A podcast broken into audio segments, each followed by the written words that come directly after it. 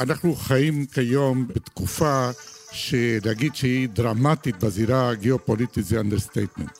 היי, אני אורי פסובסקי ואתם מאזינים לצוללת של גלובס. הנה רשימה חלקית של הזעזועים שעברו על הכלכלה בשנים האחרונות. מה היה לנו? מגפה עולמית שהביאה לסגירה של הכלכלה, ואז פתיחה מחדש של הכלכלה והתפרצות של אינפלציה, ואז מלחמה באוקראינה, ואז עוד סגרים בסין, והאמת שלא חשבתי על הרשימה הזאת בעצמי. היא מגיעה מיורו פדרל ריזרב, ג'רום פאוול.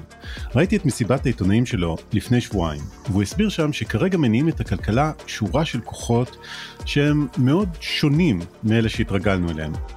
במילים אחרות, כדי להבין לאן הולכים הכלכלה והשווקים בימינו, צריך למשל להבין גם בגיאופוליטיקה. במשחקי כוח בין המעצמות, ביחסים בין ארצות הברית לסעודיה, במה קורה בתוך סין, וזאת כאמור רשימה חלקית. ובשבוע שעבר, במסגרת כנס של גלובס, הנחיתי פאנל שעסק בנושאים האלה בדיוק בהשתתפות שורה מרשימה של מומחים. היו שם פרופסור מנואל טרכטנברג, ראש המכון למחקרי ביטחון לאומי. גליה לביא, חוקרת סין, גם היא מהמכון, אלוף במילואים גיורא איילנד, שהיה בעבר ראש המועצה לביטחון לאומי, וגם אלון פנקס, בעבר קונסול כללי בניו יורק ויועץ מדיני לארבעה שרי חוץ. אלה אנשים שמבינים דבר או שניים בגיאופוליטיקה וגם בכלכלה, ועל זה בדיוק רצינו לדבר בפאנל, על המפגש בין הכלכלה לגיאופוליטיקה. כלומר, איך הטלטלה בכלכלה העולמית משפיעה על המפה הגיאופוליטית, ולהפך. וכמובן, את כל זה פוגש אותנו פה בישראל. והדיון שהיה שם היה ממש מעניין, והחלטנו להביא אותו היום בתור פרק של הצוללת. אז אחרי ההקדמה הזאת בואו נעבור לפאנל, מקווים שיהיה לכם מעניין. ובתור התחלה רציתי לבקש ממך, אה, פרופסור אה, מנואל טרכטנברג, בכובע שלך ככלכלן, לתת לנו תמונת מצב. אנחנו במיתון עולמי, אנחנו הולכים למיתון עולמי, איפה זה פוגש את ישראל? טוב, בוקר טוב אה, לכולכם. לא יודע אם זה סערה מושלמת או לא, בכל אופן סערה יש. וזה קורה פעם בשנות דור. פעם אחרונה שקרה משהו מהסוג הזה בעולם זה לפני שלושים שנה עם התפרקות ברית המועצות כאשר העולם יצא לדרך לקראת סדר עולמי חדש. אבל להבדיל ממה שקרה אז, אז ניצחה קונספציה, שיטה, חזון אם תרצו, ואז העולם יצא לדרך כדי להטמיע את הכלכלת שוק, את הדמוקרטיה וכולי, את הגלובליזציה ביותר ויותר מדינות. אנחנו כיום נמצאים בתקופה של התערערות של הסדר העולמי בלא שיש עיקרון מסדר. אנחנו לא יודעים לקראת מה אנחנו הולכים. ובגדול בפן הכלכלי יש שתי תופעות מרכזיות. האחת היא הדה-גלובליזציה אם תרצו, בפעם הראשונה שלושים שנה שיש נסיגה ברורה מתהליך גלובליזציה מואץ שהוא זה שעמד מאחורי הצמיחה הגדולה בעולם, הצמיחה הכלכלית, הקשירה ההדוקה של קשרים בין מדינות גם עוינות ואנחנו בנסיגה, אין ספק בכך, כל אחד מאיתנו חווה את זה. והתופעה השנייה המרכזית זה ההליכה לעבר סוג של סטגפלציה.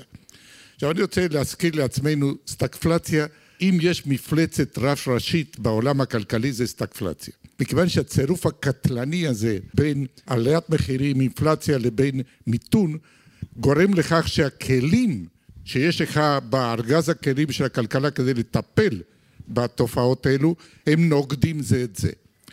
ואז אתה יודע שמה שלא תעשה יהיה גרוע. אז זה שתי התופעות המרכזיות שמאפיינות את התקופה שלנו.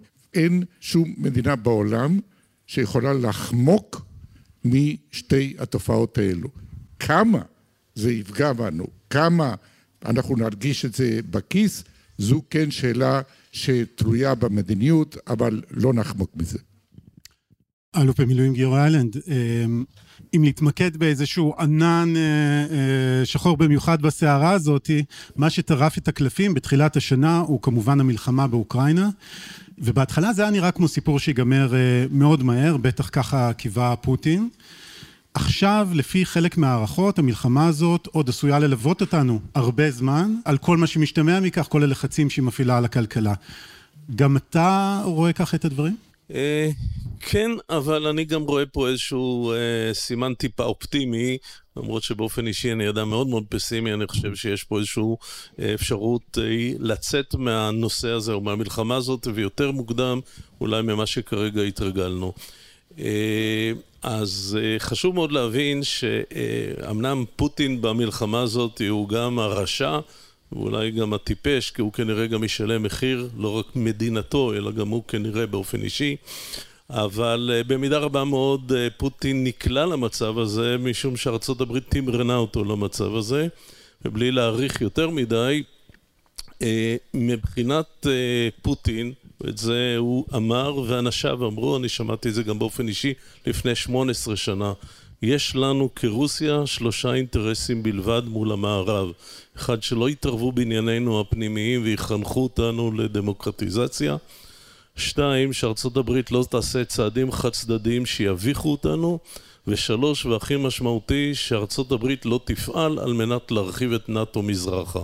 בעיניו של פוטין, והוא אמר מעבר לזה, בכל יתר הדברים אני מוכן להיות אה, נהג משני או אפילו לשבת במושב האחורי וללכת אחרי ארצות הברית בכל דבר, במלחמה בטרור, מול איראן, בהרבה מאוד דברים אחרים. בראייתו, מה שארצות הברית עשתה, זה פעלה באופן עקבי, באופן אגב חוצה ממשלים בארצות הברית, בכדי לפגוע בדיוק בשלושת הדברים האלה. וארצות הברית, לפי דעתי, גם שבועיים לפני המלחמה יכולה הייתה למנוע אותה, אבל זה שייך לעבר. אם שואלים לגבי המצב היום, מי רוצה שהמלחמה תסתיים ומי רוצה שהיא תימשך? אז מי שרוצה שהמלחמה תסתיים, כמובן כל אחד במידה רבה בתנאיו, זה רוסיה מצד אחד ואוקראינה מצד שני. מי רוצה שהמלחמה תימשך? הברית. משום שהיד של ארצות הברית היא לא לבלום את ההתפשטות הרוסית, היד של ארצות הברית היום הוא להפיל את שלטונו של פוטין. ומבחינת ארצות הברית, ככל שהוא מתבוסס יותר במלחמה ויש לזה אפקטים גם כלכליים וגם כמובן ציבוריים וגם כמובן יוצרים הרבה מאוד לחץ בתוך רוסיה עצמה קצת באנלוגיה למשפט של לנין, ככל שיהיה יותר רע, כן בסוף יהיה יותר טוב. זו המדיניות האמריקאית, ואני חושב שהאמריקאים טועים בעניין הזה, ואני חושב שהם יבינו שהם טועים. אני אומר שאמריקאים טועים, זה אומר שנכון לעכשיו ארה"ב לא מעוניינת בפתרון הבעיה באוקראינה, אין כמעט משבר ואירוע בעולם לאורך בטח השלושים שנה האחרונות שארצות הברית לא קפצה והציעה פתרונות לכל אחד ואחד. במקרה הנוכחי אתם רואים שתיקה רועמת של ארצות הברית משום שהיא לא מעוניינת לפתור את הבעיה. ויש לה איזושהי מחשבה שזה יביא לנפילה של פוטין שהוא מסומן על ידה בתור אולי האויב הגדול ואני חושב שהיא טועה בגדול גם בזיהוי האויב וגם בזיהוי הפתרון. ככל שהזמן יעבור, ואני מדבר על חודשים קדימה, לא יותר, והיא תבין שהיא בעצמה משלמת מחיר כלכלי עם האינפלציה בארצות הברית, עם ירידה כמובן בפופולריות של הנשיא, עם התחזקות שהיא לא התכוונה אליה דווקא של סין, עם העובדה שהיא תלויה יותר מדי בשחקנים כמו ערב הסעודית ואחרים, ומצד שני, משטרו של פוטין לא ייפול כל עוד המלחמה נמשכת, משום שהרוסים הם פטריוטים וכל עוד הם במלחמה הם לא יפילו אותו. יש יותר מאשר הסדר סביר אחד, שגם פוטין וגם אוקראינה ידעו לחיות איתם. משהו בסגנון מה שקיסינג'ר נהג לומר, הסדר מושג only when both sides are equally dissatisfied. הדברים האלה אפשריים, אבל ארה"ב בולמת את זה. אני מעריך שתוך כמה חודשים תהיה התפכחות אמריקאית, והיא תביא לפי דעתי כן לסיום המלחמה שמה, לא יכול להעריך מתי, אבל לא תוך שנים. וברגע שזה יסתיים, אז אנחנו נראה חזרה על איזשהו מסלול שיש בו יותר אופטימיות, כפי שראינו למשל אחרי הקורונה. אז אלון, אני חייב אה, לשאול אותך, האם אתה מצטרף להערכה הזאת, וספציפית כמישהו שמכיר היטב אה, את הפוליטיקה האמריקאית, אתה יודע, עכשיו זה טיפונת פחות, אבל חמישה דולר אה, לגלון של דלק בתחנת הדלק, זה משהו שהאמריקאים מאוד לא אוהבים לראות, וזה לא חדשות טובות לאף נשיא אמריקאי. לא, לא, לא זה לא, בוקר טוב. טוב, תראה, אני צריך 25 דקות כדי להסביר איפה יורא ואני חלוקים. שינויים במערכת הבינלאומית ובסדר העולמי קורים באחד משני מקרים. אחרי מלחמה גדולה, 1815, 1918, 1945. או כשמעצמה אחת יורדת ומעצמה שנייה עולה, ואז התהליך הוא איטי. אנחנו נמצאים בתהליך האיטי, והאמריקאים לא רואים ברוסיה את האויב מספר אחד, אלא רואים בסין. יכול להיות שהם מפריזים ויכול להיות שהם ממעיטים, אבל יש פה איזה ספקטרום כזה, שבו סין היא יריב, ואחר כך תחרות, ואחר כך עוינת, ובסופו של דבר זה עלול להידרדר גם ל... או להסלים לאויב של ממש. עכשיו, בתוך כל זה אה, נכנס הסיפור עם אוקראינה. פוטין מבחינת האמריקאים הוא המרכז של המרכז, ה epicenter של האנטי מערביות של האוטוקרטיה הוא מעולם לא השלים עם נפילת ברית המועצות, פוטינולוגים אה, אה, גדולים ממני אומרים שהוא לא השלים עם ירידת פטר הגדול או אלכסנדר השלישי או אלכסנדר הראשון והם הגיעו למסקנה שעל אף שסין איננה מרוצה מההתנהגות של פוטין, הוא כן שותף שלה, סמוי או גלוי, לשינוי הסדר העולמי. עכשיו, כשאומרים שינוי הסדר העולמי זה לא איזה מהפכה.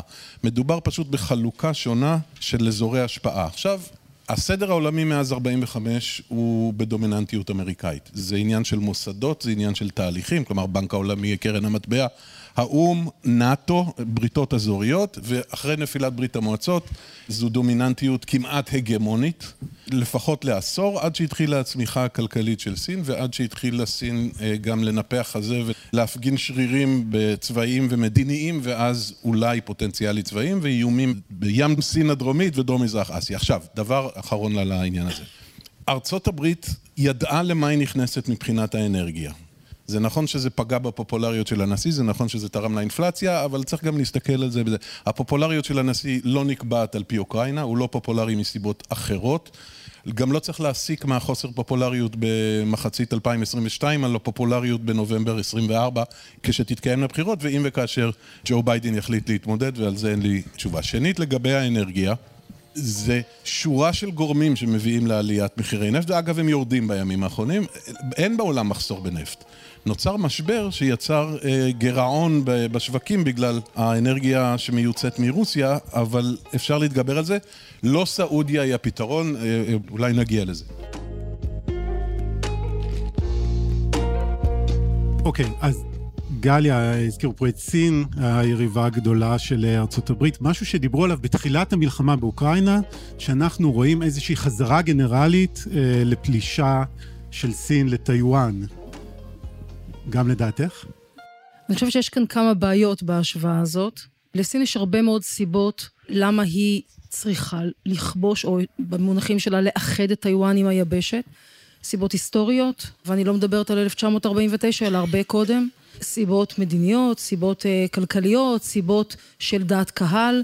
Uh, דעת הקהל של האליטות בהחלט נוטה היום לכיוון של איחוד האימפריה הזאת או המדינה יחד עם אה, טיוואן. צריך לזכור שבעיני הסינים איחוד זה ערך עליון, אחדות העם, אחדות הטריטוריה זה ערך עליון שרץ אה, אלפי שנים, מהקמת הקיסרות הראשונה עוד לפני הספירה. ולכן עבורם זה לא אופציה בכלל לוותר על טיוואן, זה לא משהו שקיים ואפשרי. מצד שני יש הרבה סיבות טובות למה לא לעשות את זה בכוח.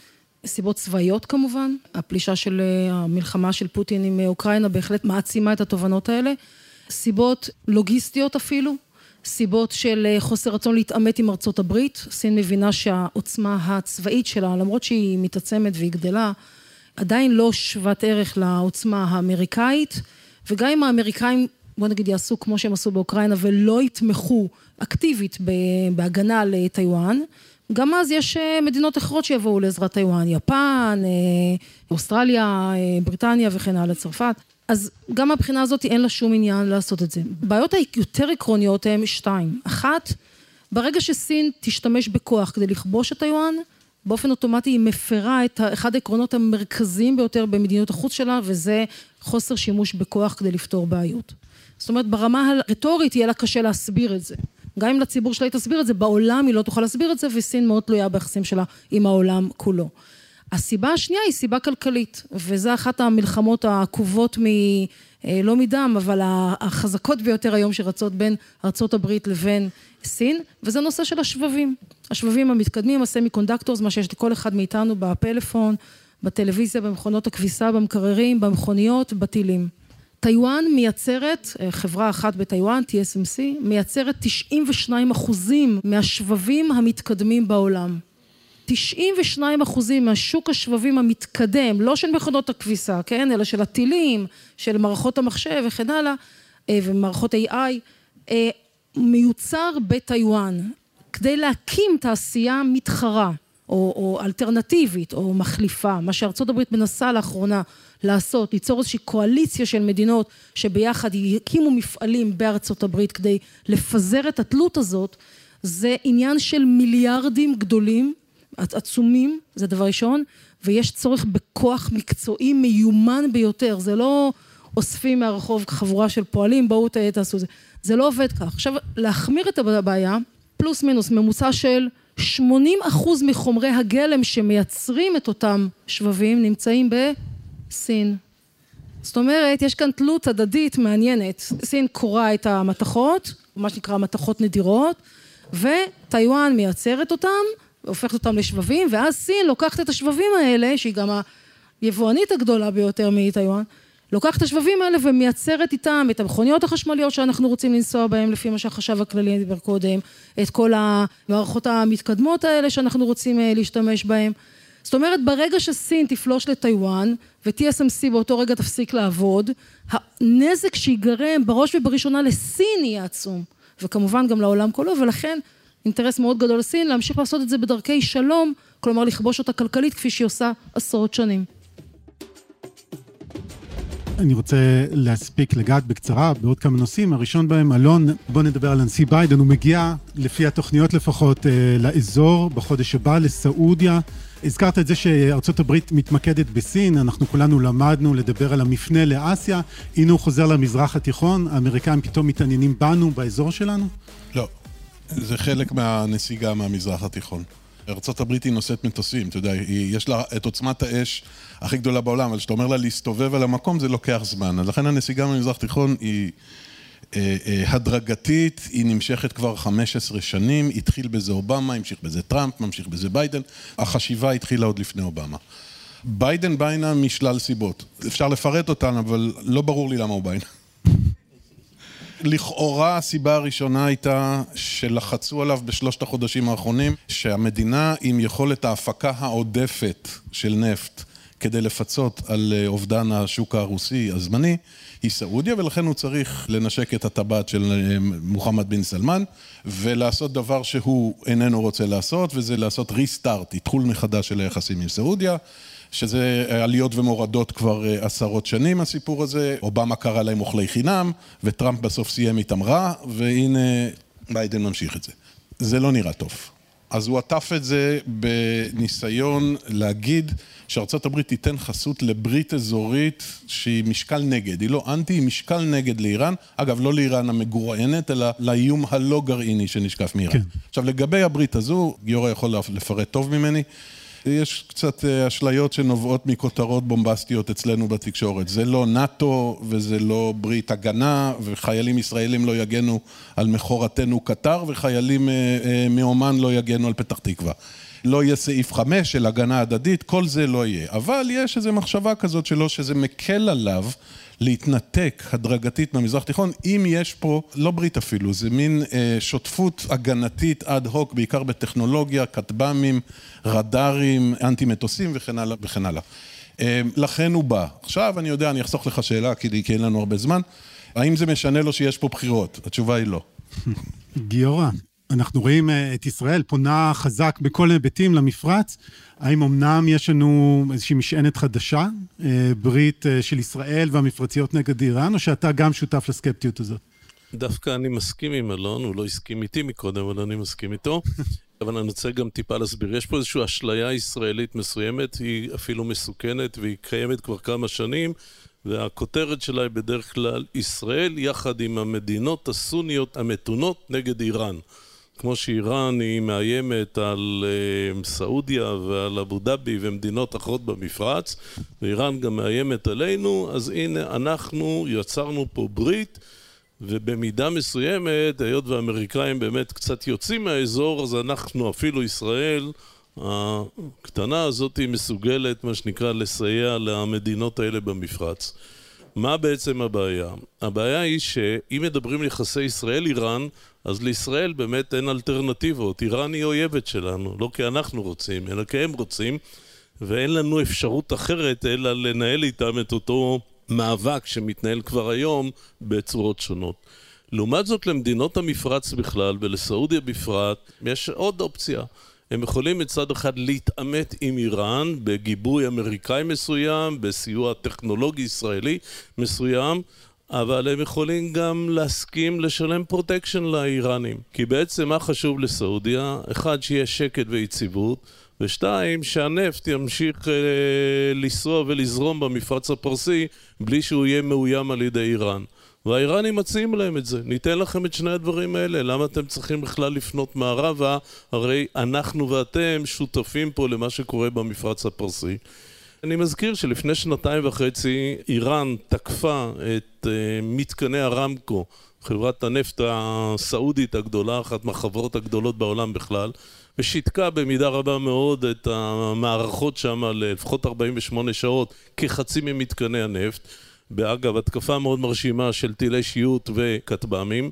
ומה הייתה התגובה הסעודית, לה, הייתי אומר, להתקפה הבוטה הזאתי? הרכנת ראש. ולכן אני אומר, ההנחה שהמדינות המפרץ יחד איתנו מול איראן לא מובנת מאליה, ולכן לא הייתי נשען עליה מעבר לרמה שבאמת משרתת זמנית גם אותנו.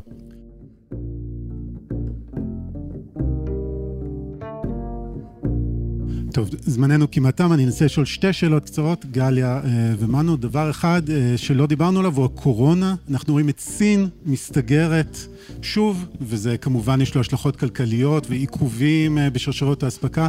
את יכולה לתת לנו תאריך כלשהו שבו אנחנו יכולים לצפות שסין תשנה מדיניות ותחזור לפעילות רגילה יותר? קצר מאוד, לא לפני אוקטובר הקרוב, אז קונגרס המפלגה יתכנס ויאשר את כהונתו השלישית של שי. עד אז לא נראה שום שינוי. שינוי דרמטי במדיניות הזאת. אז עד סוף השנה לפחות, אותו לפחות, דבר. לפחות, ולדעתי גם לא אחרי, אבל... אה, ומנו, נושא גדול, אבל בקצרה, אה, אתה יודע, ראינו באמת את עצמנו חשופים לעלייה במחירי הדלק, ראינו את רוסיה משתמשת במחירי החיטה בתור איזשהו נשק כלכלי כלפי מדינות אחרות. אולי זה צריך לגרום לנו לחשוב מחדש קצת על המדיניות של לפתוח הכל ליבוא, להסיר חסמים, להוריד הגנות מיצרנים מקומיים. טוב, תראה, בעולם כולו, דיברתי קודם על התופעה של דה-גלובליזציה או סלואו-פליזציה. בעולם כולו יש אה, מחשבה שנייה לגבי התלות שהגלובליזציה גורמת לה מעצם אה, היותה שרשרות אספקה מאוד מאוד יעילות וכדומה, וכיום אנחנו רואים את הכוח הנגדי גם של חברות של תאגידים בינלאומיים וגם של מדינות, לדאוג לצד השגת יעילות כלכלית גם לביטחון של אספקה של חומרי גלם, לקצר שרשרות אספקה אה, וככה לעניין הזה של ה-dual sourcing, כן, שיהיה לך יותר ממקור אחד, כל הדברים האלה חלים גם עלינו וכל הדברים האלה פירושם בסופו של דבר בפן הכלכלי האטה והצמיחה מכיוון שאין מה לעשות, יש שתי אלטרנטיבות, אחת הליכה all the way מה שנקרא, עם חיפוש מקסימלי של יעילות כלכלית, והשנייה זה הכנסת שיקול גם של ביטחון תזונתי, של שרשרות אספקה ואי תלות, כן? אז יש לזה מחיר. דרך אגב, אני חושב שזה לא רע, הדבר הזה באופן... כלומר, אם אני צריך לבחור בין שני עולמות, אני בוחר מרצוני הטוב בעולם שהוא יותר מאוזן מהבחינה הזאת מאשר בתרחיש השני. תודה רבה. עד כאן עוד פרק של הצוללת. אתם יכולים למצוא אותנו באתר גלובס, באפליקציות חביבות אליכם, בספוטיפיי, באפל פודקאסט, ואתם מוזמנים לדרג אותנו גבוה, וגם לשלוח את הפרק לחברה או חבר שחייבים, אבל חייבים לדעת, האם סין תפלוש לטיוואן. כנס גלובס בשבוע שעבר נערך בשיתוף בנק הפועלים. ניר לייסט ערך את הפרק, הילה וייסברג היא עורכת הפודקאסטים של גלובס, אני אורי פסובסקי, להתראות.